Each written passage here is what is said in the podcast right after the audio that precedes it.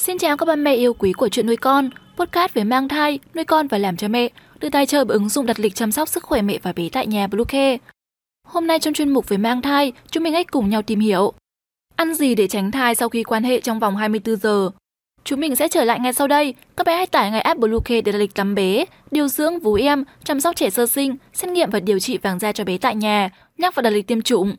Ngoài ra thì Bluecare còn cung cấp các dịch vụ xét nghiệm níp lấy mẫu tại nhà, massage mẹ bầu, chăm sóc mẹ sau sinh, thông tắc tia sữa, hút sữa và rất nhiều dịch vụ y tế tại nhà khác. Truy cập ngay website bluecare.vn hoặc gọi ngay hotline 24 trên 7 098 576 8181 để được tư vấn cụ thể các mẹ nhé. Trên nhiều diễn đàn và các trang mạng xã hội, nhiều chị em đang chia sẻ về công dụng tránh thai của một số loại thực phẩm. Vậy thường chất thực phẩm có tác dụng ngừa thai hay không? Và nên ăn gì để tránh thai sau khi quan hệ 24 giờ? Ba mẹ hãy bấm theo dõi trang và đừng bỏ qua video này nhé. Trong một số loại thực phẩm có chứa những chất gây ức chế quá trình thụ thai. Dưới đây là lời giải đáp chi tiết cho thắc mắc ăn gì để tránh thai sau khi quan hệ 24 giờ.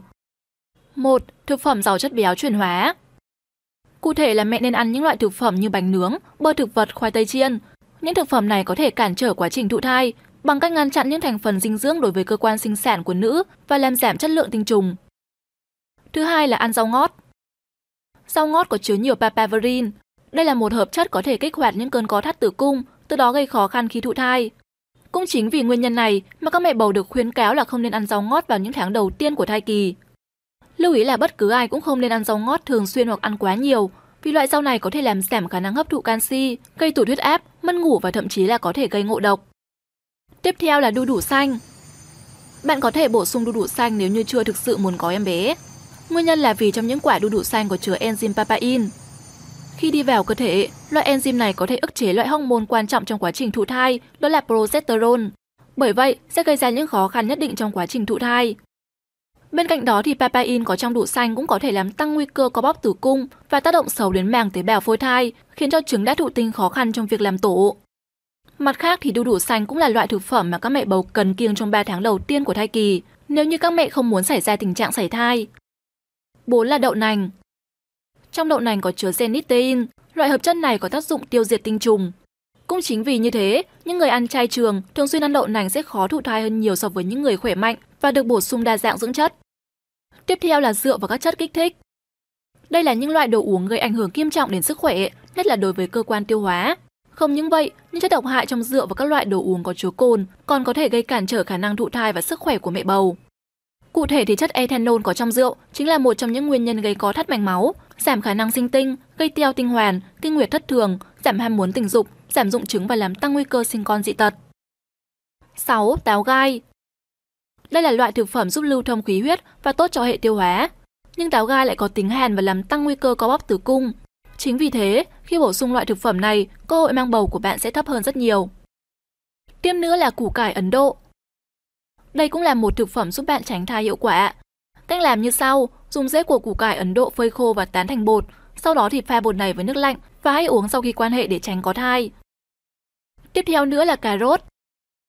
Chất carotin cùng một số loại dưỡng chất khác trong cà rốt rất có lợi cho sức khỏe. Tuy nhiên nếu như tiêu thụ quá nhiều cà rốt có thể gây mất kinh, kiềm chế chức năng sinh sản của nữ giới.